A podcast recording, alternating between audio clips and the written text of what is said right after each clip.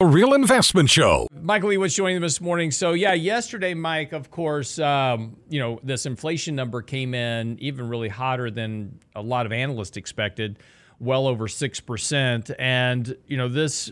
You know, kind of immediately kind of shook the markets. Of course, we saw the bond market sell off here a bit. Uh, stocks uh, were down. Of course, uh, technology stocks, which are the most sensitive to higher rates of inflation, they were down the most, about 1.6 percent yesterday. A big, a fairly decent decline for uh, for tech stocks yesterday. Uh, the question, though, now becomes really, you know, the Fed's got a potential choice here. The Fed keeps hoping this is transitory and that by sometime mid next summer, uh, we should be back to norms in terms of inflation around that 2% target rate that they want. But uh, you know, this inflation is starting to seem a whole lot more permanent than transitory. You know, the problem they face is they're trying to predict the unpredictable. This isn't a typical economic inflation issue like we've seen in the past 20, 30 years. This, as we know, is largely a function of supply lines, supply line problems, shortages, shipping, trucking, you name it, right? Mm-hmm. And it's a function of changing behaviors of consumers. First of all, you know, you go back a year and change ago, and consumers were given a whole lot of money to spend. Right now, a lot of that that money is gone, but there is still some savings, and consumer habits seem to be changing as well. So the Fed has very little effect on supply lines. They have very little effect on behaviors. And so what the Fed is banking on is that the supply line problems go away as, you know, kind of COVID goes away, right? Mm-hmm. And that makes a lot of sense. And I think we would tend to agree with them. Here's the wild card, though the wild card is our behaviors are changing. So, for instance, I, I looked at the, I still get a physical newspaper, Lance, and I look at the uh, front page. I'm in the DC area, I get the Washington Post.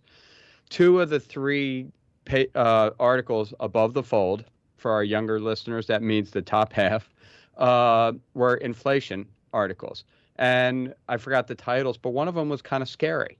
So the problem with this is as the word inflation and as stories about inflation infiltrate, you know, traditional news, be it TV, be it newspaper, social media, internet, just cocktail party conversation, sitting on the sidelines at a soccer game and people talking about inflation, the concern for inflation or inflation expectations rise. And that also changes our behavior. Maybe next time you go shopping, you buy three widgets instead of two widgets, or you know, you, you kind of plan ahead and you start buying stuff, and that starts having an effect. Maybe you go into work and say, "Hey, boss, prices are up six percent, six point two percent, according to the government. I got a two percent raise. You need to pay me more." Mm-hmm. And because there's a worker shortage, a lot of bosses are going to have to pay more. And what are they going to do? Well, I'll pay Joe more, but then I'm going to raise the price of widgets a little bit more to, to basically pay Joe. And you get into this trap. And that's the risk. The risk is the Fed may be right that supply line shortages go away. And I say maybe because I don't think anyone really knows. This is incredible what is still going on at some of these ports and and throughout the world, not just in not just the one, not just the LA port that they talk about. Mm-hmm. So the, the Fed runs the risk that not only do the supply line problems not solve themselves as quickly as they think, but our behaviors around consumption and our expectations change. And they're already way behind the eight ball, right? CPI was 6.2%. percent mm-hmm. Their objective is 2%. And and I you know I think we both argue, Lance, that CPI is a very conservative measure, right? I don't think it's a stretch to say that inflation is running somewhere between eight to ten percent for the things that we buy and use. Right. Well, you know, it's interesting. Just for this weekend's newsletter, I'm actually working on a chart because, you know, we take a look at CPI, and, and I've got a couple of comments about a couple of things you said here. Uh, you know, I'll come back to about um, the supply line shutdowns as well, but you know I, I, ran a couple of charts on inflation over the weekend for the newsletter. One is the typical CPI, right, and then uh, then of course CPI core CPI, which is what you know we focus on now. That's X food, gas, you know, X energy and food, right? So that's that supposedly that strips out the volatility in inflation and really gets down to the core of what we pay for. But if you take a look at some of the high, you know, some of the areas that are increasing the fastest, that's rent incomes and that is um, actual healthcare costs. Those are going up the fastest. So, but those things for most people, and this is, I think, an error that we make, and when we take a look at core CPI, is the things that we pay for are the food and the energy, right? That's going to the store every week, and maybe I need to buy three things rather than two things just to make sure I have them on the shelf, just because in, in case they run out. Um, but our, our mortgage or our rent, either one, um, and our health care pretty much doesn't change because those are contractually obligated, you know, for a period of time. So in other words, if I if I have a mortgage payment, my mortgage payment doesn't change from month to month. It's the same mortgage payment for 30 years. If I go buy a new house, I may have to pay up for the house, which would be inflation. My mortgage might go up, but I'm not flipping my house every day. Healthcare you know, I pretty much have a set premium and that changes once a year as I re-up for my for my insurance, right? So those things really don't change. So if you strip those two things out, now here was a shocking number for me, right? So let's look at CPI X healthcare and X home prices or homeowners equivalent rent. That inflation rate, which people are paying for every day, is 8.2%. So again, to your point, Mike, it's not 6.2, it's 8.2, and that's really what people are dealing with. And you know, when you start looking at the fact that wages aren't even keeping up with inflation, that's even a bigger problem for most. Right. Well, here's and we've talked about this. We did an article on this. Uh, I think it was May, June, April, somewhere back in there, and we broke down inflation into its 300-ish components, right? Mm-hmm. And we showed that used car prices, energy prices, rental car prices. There were about six or seven big ticket, not not big items, but items that were driving the inflation rate. And at the same time, we showed that kind of the core. So if you kind of just look at those middle prices, you know, the the other stuff that's not going up 10, 20, 30%, it was starting to go up a little, but it wasn't concerning. Now what we're finding is that median prices. So this is we talk about the breadth of the market we want to know what the you know the stocks not the not the FANG stocks but what are what are the smaller stocks doing? And that's what median inflation does. It looks at just kind of the core the middle not the ones dropping in price not the ones rapidly rising but the middle. And that's rising now at the fastest rate since the early 1980s and that's right so that's telling you that the prices of everything are starting to increase and it's not just used cars and it's not used cars we can account for right? That's mm-hmm. an easy narrative to say okay used cars are going up because there's a chip shortage there are no new cars no one's turning in their used cars right? That's easy that's simple. But when you start talking about 70 items right uh, things that we use every day that's a very different story. And the fed you know this goes back to why is the fed dragging their feet what are they doing? They they see this and they may, you know, they're kind of betting, like you said, that this problem is supply line. It'll go away. And again, it could be, but they got a lot on the table right now that well, they're betting on, but and they, they're not sitting on a pair of aces. Right. Well, the thing is, is that you know, you, you know, we keep talking about the fact that well, these supply lines will clear themselves up, and you know, it's just because of the pandemic. Well, look, 80% of the population ish, I don't know the exact number off the top of my head, but you know, roughly 80% of the population has been vaccinated in some form, either one shot or two shots, whatever. It's it's a big number. Um, and again, I may, I may, I may, be wrong on the number, but you, you, get my point is that a lot of people have been vaccinated. People are going back to work. People are getting out. I mean, look, we just had this Astroworld concert fiasco. I mean, you know, 50,000 people at the concert. People are going back out into the world. So, you know, it's a function that, you know, it, it's hard to start to you know keep pinning this on you know the COVID issue because we are moving past that economically speaking, and you know the issue really comes down to it's really a lack of truckers and and drivers willing to take stuff off the ports and and bottlenecks at these ports. You know production is coming back online this is not something that that may resolve itself in the short term it's not like magically we're going to wake up tomorrow and have you know an extra 50,000 truckers hitting the road it, you know they're not all sitting at home right now they're working so I'm not so sure that this idea that it's transient simply because of, of trucking problems is is you know going to turn out to be the case. In other words, what uh, you know you can potentially make the case for is this is going to last a lot longer than what the Fed expects. And, and, and something you and I have talked about before is probably that you know the Fed is very, as you just said, the Fed is very behind the curve here on hiking rates. But the really the only reason they don't want to hike rates here is because they don't want to disrupt the stock market. Because again if they have a, a, a, big drop in the stock market because they start aggressively hiking rates to combat you know inflation Then they've got a loss of consumer confidence, which consumer confidence is already weak. Corporate CEO confidence is already declining. You know, they're really in a very bad spot between trying to support asset prices to keep confidence up and this problem of inflation, which is now impacting consumers head on. It really kind of looks like the Fed's trapped and they've got kind of a no win situation here. Right. And that my article that we published yesterday discusses just that. So maybe when we come back from the break, we can kind of walk through that article a little bit and explain why we think there's some ulterior ulterior motive. ulterior motives. Yes. Ulterior. All right, we'll be back after the break as uh, we do. Uh, we will get into the stock market, the Fed's propensity to support asset prices, even though, and I've got an article coming up on this here in the next couple of days the Fed has already acknowledged that valuations are a problem. The question is, is can they do anything about it? Talk about that with Michael Lebowitz right after the break. Don't go away.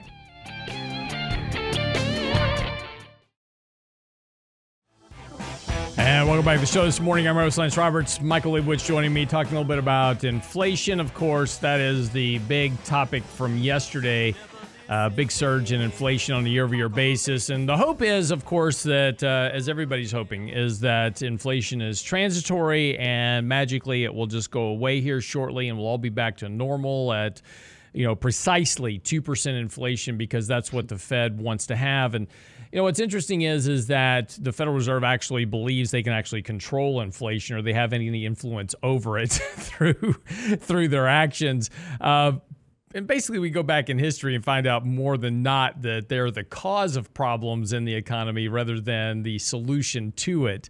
And uh, just a function of, of financial mistakes all going all the way back to the early 80s um, you know through their actions. So you know it is interesting though that in 2010 and we've talked about this on the show before ben bernanke made a very interesting statement. In the process of launching the second round of quantitative easing. So stepping back a second, um, in 2000 you know, eight, we had the financial crisis. Then, then in early, uh, really kind of late 2008, early 2009, we started the first round of this new monetary policy process called quantitative easing. And this was a fancy term for basically the government monetizing debt. And, and this was, you know, kind of the, the new intervention and that was to be about a trillion dollars worth of activity. And it was scheduled to end. It had a, a, scheduled start date and an end date. It was scheduled to end in June of 2009. And so when we got to that point and quantitative easing started to roll off, all of a sudden the market started to decline again and the markets were down 10 15% and and the that was when Ben Bernanke came out and said look we need another round of quantitative easing and the reason we're doing this is to help spur asset prices because higher asset prices increase consumer confidence. And if consumers are confident, they'll go out and spend more money, and that helps economic growth. And this was the first moment where there was a verbal acknowledgement of a third mandate. Now, the two mandates of the Federal Reserve are making sure there's not a runaway inflation and making sure we have full employment. That's their that's their congressional mandate. Well, now they added this third one. This was a new verbal acknowledgement of this third mandate which was to support asset prices. Well, here we are, you know, 12 years later roughly, and markets are, you know, at all-time highs and we are now in the process of doing 120 billion dollars a month to help support asset prices. And the Fed is now finally acknowledging that, well, maybe valuations are a bit excessive here, but we're not going to do anything about it at this point because we still need to maintain these monetary policies to help support asset prices. Now, this is the point we left off with. The biggest problem for the asset markets is higher interest rates. You start hiking interest rates, as I said early in the show this morning, you know, in a highly leveraged economy, interest rates have everything to do with outcomes and it has everything to do with economic growth. So hiking rates does exactly what you would expect it to do. It will slow economic growth. If you slow economic growth, earnings slow. If earnings slow, well, valuations and overvalued stocks become a problem. Mike, um, so summing all that up and, and coming to you, this is kind of what you touched on in your article yesterday, and this is why we're talking about the Fed being in a bit of a trap here, is they're really kind of caught in between this issue of hiking rates to, to slow down inflation – but if they do that, they're going to have a problem in the stock market. Exactly. And, uh, you know, let's kind of look at their two mandates it's stable prices and maximum employment, right? We don't have to discuss prices. We, we all know they're anything but stable, right? CPI is running 6%, and even the Fed, you know, even Powell is telling you that prices are elevated and may stay that way for a while, mm-hmm. right? So they clearly should be doing work to control prices.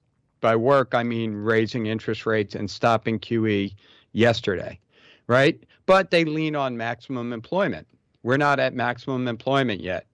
And when you look at the traditional measures of the unemployment rate, we're pretty much there, right? right? It's 4.6. The average over the last five years was 4.4. It's not quite to where we were at late 2019, but if you go back and look at history, we're well below average, and we're at the average of the last five years, right? But but Powell will say, well, you need to look at alternative measures because there's nothing us- you know normal about what's going on, and, and that's a fair point. So the BLS also publishes the U6, which includes all the people unemployed in the traditional unemployment rate, plus those that are disparaged, those that are working part time and want full time jobs. And that number is actually below the average of where it was in the five years leading up to uh, the pandemic, right? So, by that measure, and again, it's also at the lows of the last 20 plus years. So, by those kind of more traditional measures, employment is back to maximum levels. He likes to lean on the participation rate. So, how many people are working out of the entire population? And if you look at it, he's correct that it it has dropped and it's only recovered about halfway from where it was. The problem with that is that, like I said, we were talking about consumer behaviors, employee behaviors have changed too. Many people want to stay at home and take care of their kids. It's too expensive to have childcare, and they, they have done the math and they are willing to leave the workforce to take care of their kids. A lot of older people have decided to retire right? They they were planning on it anyway. Maybe they sped it up a year or two. They don't want to go back to the office and they're comfortable, right? We also have talked about what's called the quits rate. So how many people are quitting jobs because they think they can get a better job, higher paying job, whatever it may be, better location, whatever they're looking for. Well, that rate is up 0.6%. So if you just subtract that from unemployment, we're well below averages. But if you factor all that in, the participation rate is probably exactly where it was, if not even slightly better than before the pandemic. So I think it's my opinion is that we have maximized employment. And then you just look at like how many jobs or how many uh, jobs are available versus the number of people unemployed, and it's we're approaching two to one, mm-hmm. right? This is about as robust a workforce as we can have. So so the question is, what is the Fed doing? And Lance, you talked about this. They've created their third mandate, not Congress, but them, financial stability, right? And to them, that means higher asset prices. But what they fail to understand is that things may seem very stable right now, but they're actually incredibly unstable because valuations are over twice anything that's normal, right? We have valuations that are in line with 1999 and above that of 1929, right? So, so you know, every day we go on, oh, the markets are great, they're going up, they're very stable, everything seems hunky dory, but that's not the fact. They're creating an incredible amount of instability in the markets. Again, prices are very are running really hot right now, and employment is maximized. So again, this all comes back to why are they possibly dragging their feet so much to not to to stop raising rate to not raise rates and to reduce QE.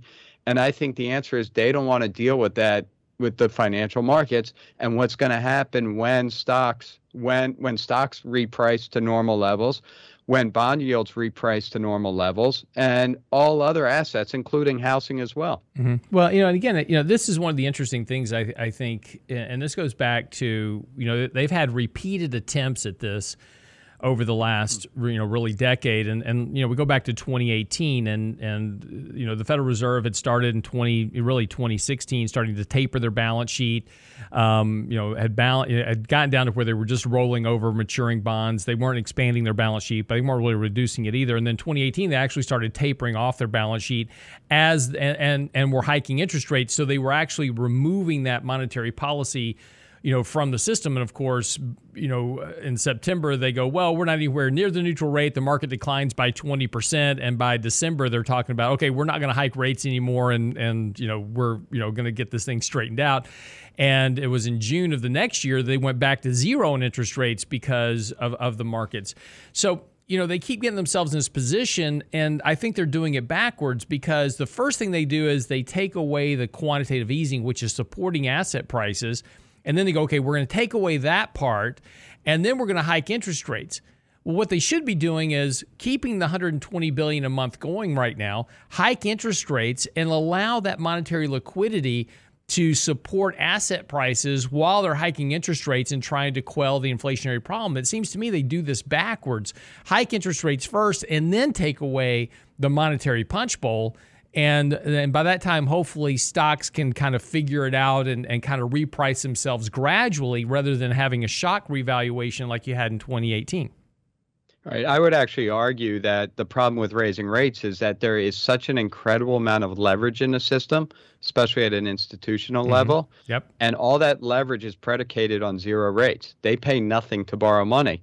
So taking on leverage is very easy. So as soon as you start raising rates, you you start increasing the price, the cost of leverage, mm-hmm. and that they'll decrease leverage, which is forced selling. So, you know, they're really trapped here, Lance. Well, you know, and look, and this and this goes to the whole idea of you know, I was reading an interesting article about you know talking about leverage.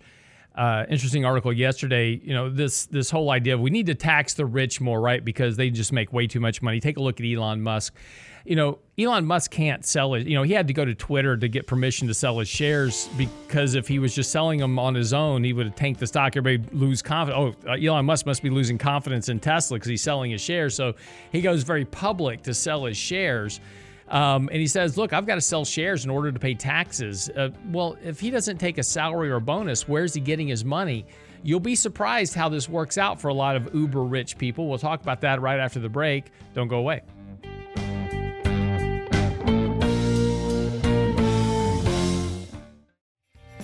And welcome back to the show this morning. So, big news uh, earlier this week was Elon Musk going on to Twitter asking, you know, Twitter basically, and he had almost 4 million responses saying, hey, would it be okay if I sold 10% of my shares? Um, as an individual, I don't take a salary or a bonus from from work and you know all my wealth is basically in shares and if you want me to pay taxes and of course this was kind of a jab at you know the the idea of the Biden administration to tax capital gains and to really go after these rich people because you know they don't pay any taxes. There's a reason they don't pay taxes. And Elon Musk is a great example of why, as an individual, he doesn't pay taxes. All his wealth, as he says, and he's correct about this, all his wealth is in his stock, right? Uh, the stock of his company. And he doesn't take a salary and he doesn't take a bonus from a company. So, how does he live? Well, as most of these uber rich individuals do that have publicly traded company stock, they go to the bank and they borrow the money. So they're more than ha- a bank. Look, if you're if you're Elon Musk and you walk into the bank of J.P. Morgan and and you know or you know Wells Fargo, the criminal enterprise, whatever, um, they'll be will they are more than they will bend over backwards to loan you millions of dollars against your company stock for 3% interest or 2% interest or whatever the going rate is. So these very rich people they buy houses and cars and jets and all this other type of stuff on loans against their company stock. Because if they sell their company stock, they've got to pay what? 20% in taxes on, on those gains. And so this idea that you know, and, and this is why. And let me back up one second. The re and this is why they don't pay any income taxes because the loans aren't income; they're loans. So there's no taxes due on that income, right? Because it's not income. It's it's they've borrowed the money against their company stock. Now, at some point down the road, they'll sell their company stock, pay off the loans, and then it's all fine and dandy. But this is, but what was interesting for Elon Musk is that he went to Twitter, said, "Hey, look, I don't take any salary, and and and the government's talking about taxing my capital gains, so kind of he was actually kind of asking permission. Hey, would it be okay if I sell my stock?" Because as an insider of the company, then think about Jeff Bezos, think about all, all the other you know heads of these companies that are highly compensated through stock options and stock grants if they start selling their shares and just kind of behind the scenes, again, the market looks at that as like, oh my gosh, what's Elon Musk thinking? What's Jeff Bezos thinking? And they, they must think there's something wrong with the company. And then everybody starts selling their shares and the stock price goes down markedly, which you know the owners of these companies don't want because they're compensated by their stock they build their wealth through rising stock option compensation as the prices go up so what was what was brilliant about Elon Musk asking Twitter if he could sell his, uh, sell some shares is that he got approval. So it's not that you know he's selling shares because he thinks something's wrong with the company. He asked permission. This was something that's never been done before by a CEO of a company. And uh, four million people said, "Sure, go ahead and and, and sell some shares." Uh, stock was down you know, probably 10% day before yesterday as uh, both him and his brother sold $5 billion worth of shares. So now Elon Musk has $5 billion of cash. Now he'll pay a billion of that in taxes, but he'll have 4 billion in cash. Now you can't really look, 4 billion is not that much money. You really can't live a lifestyle on 4 billion, but you know, hey, it's it's some left pocket change if you need it. Mike, your thoughts? I'd like to try. I'd like to try to live on a billion or two. See if I can make it. I, I, don't. I don't know. With you know, my wife's shopping uh, bonanza on Christmas trees this year. I don't know if I, I need at least two billion. right. But but but but Lance, don't you agree that there's a problem? It's not. It's not. I don't think that collecting taxes on unrealized gains is the answer. But shouldn't Elon Musk be taxed in some way? right? I know he'll get taxed ultimately, or his estate will get taxed. Mm-hmm. But why is it that the working man, almost everyone, pays taxes on their income, and Elon Musk and others pay zero taxes? Shouldn't they pay taxes when they receive options or they receive shares? Well, this is, and that's a great question, right? Um, you know, look, as we always say, you know, what's always important to remember is like, if you don't like the game, right, don't hate the player, change the game. Right. And, right. you know, the tax code is the problem. The tax code says and classifies what income is. And uh, since the mid 90s, when we reinstated stock options, and, and look, uh, stock op, you know, stock buybacks by corporations, those were illegal until 1990. Um, and now we've reinstated stock buybacks. We've, you know, and then when Bill Clinton came in and said, "Hey, you know, we need to to rein in CEO compensation." Now, this is an important point uh, to point to what Mike is saying. Prior to 1998, most CEOs were compensated through salary and and and bonuses, right? So they were paying taxes. And then in the late 1990s, Bill Clinton said, well, you know, we're going to limit CEO pay to a million dollars. And then this is when Wall Street really came around saying, okay, fine, limit them to a million dollars in, in, uh, in income. We'll just do it all through stock options and grants. And that was the workaround for compensating CEOs to a tremendous degree, much more so than actual pay. And if you had left things alone, there's a cap to how much income can be paid out to a CEO because it's what happens at the bottom line. It's the cash that's left over, right? So with with stock options though, you can create vast amounts of wealth because of the leverage that is imputed inside of a stock option on stock prices. So CEOs got vastly wealthy on the stock options, which would have never occurred under a normal salary scheme that we had, but the, you know previously to 1998.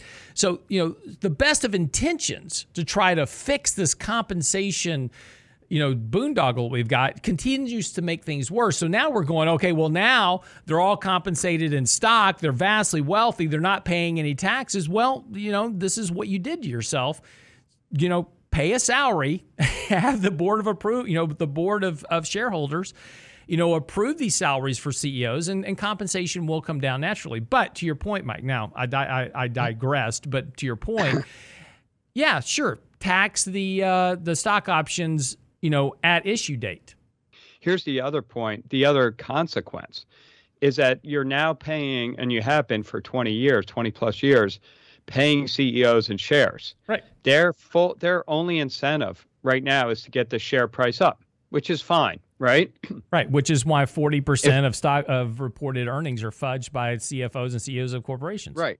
Right, right. If your goal is to get them up by increasing your earnings and productivity and making a bigger company, that's great.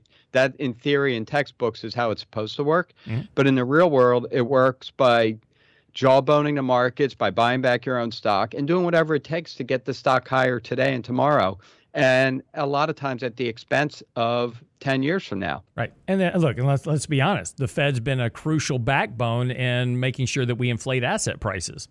You know, and, right. and and we talked about this previously. Look, if you left the market to its own devices, the market would be around 2800, not 4700. The the differential is stock buybacks. Right. And you know that has been supported by low interest rates, and that's also been supported by massive amounts of monetary liquidity. Tesla wouldn't be trading at thousand dollars a share, you know, had we not had all this liquidity injection by the Fed. It's just, uh, and really even by the government, these fourteen hundred dollar checks, the, the the stimulus you know pumped into the market last year has led to this. Low interest rates have led to have led to a massive amount of leverage uh, by investors into the stock market as well. So again, you know, we're all sitting around complaining about making these CEOs uber wealthy, but it's the very policies that are run by the Fed and the government and and the markets that are creating that problem. So you know, again, uh, you know, what are we trying to? What are we really trying to accomplish here? if we really want to accomplish something, let's fix the markets. The markets will fix CEO compensation directly. Right. And this is when I was talking about financial stability, this is the instability that is happening right now. Right? It's what you just said. Mm-hmm. The true value without buybacks is what, 2800? Yep. And we're at 4600ish? Yeah, 46 47. 4700? It's 40 it's a 40 it's 40% difference. Right. There's your instability. Right. Last time we had instability like this was the 1920s when buybacks were legal.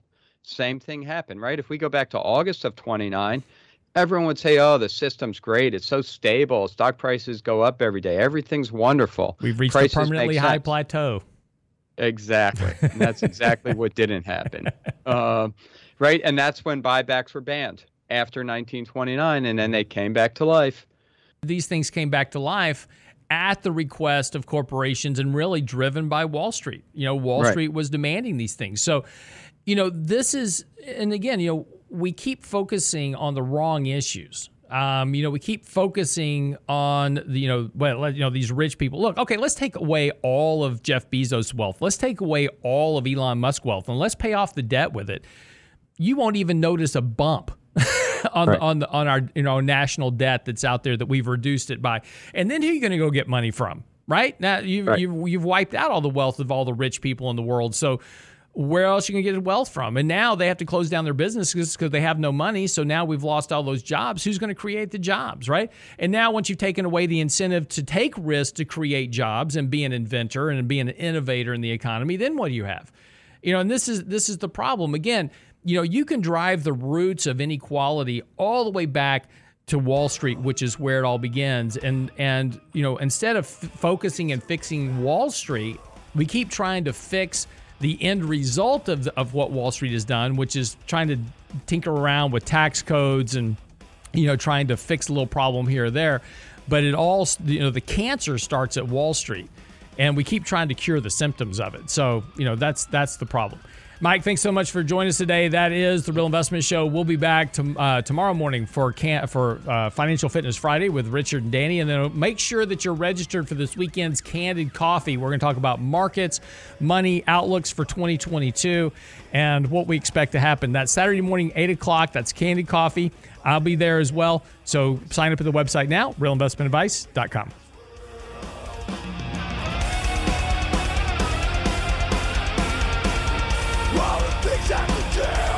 Get daily investment news you can use, delivered at the speed of the internet. Sign up for the Real Investment Report now at realinvestmentadvice.com.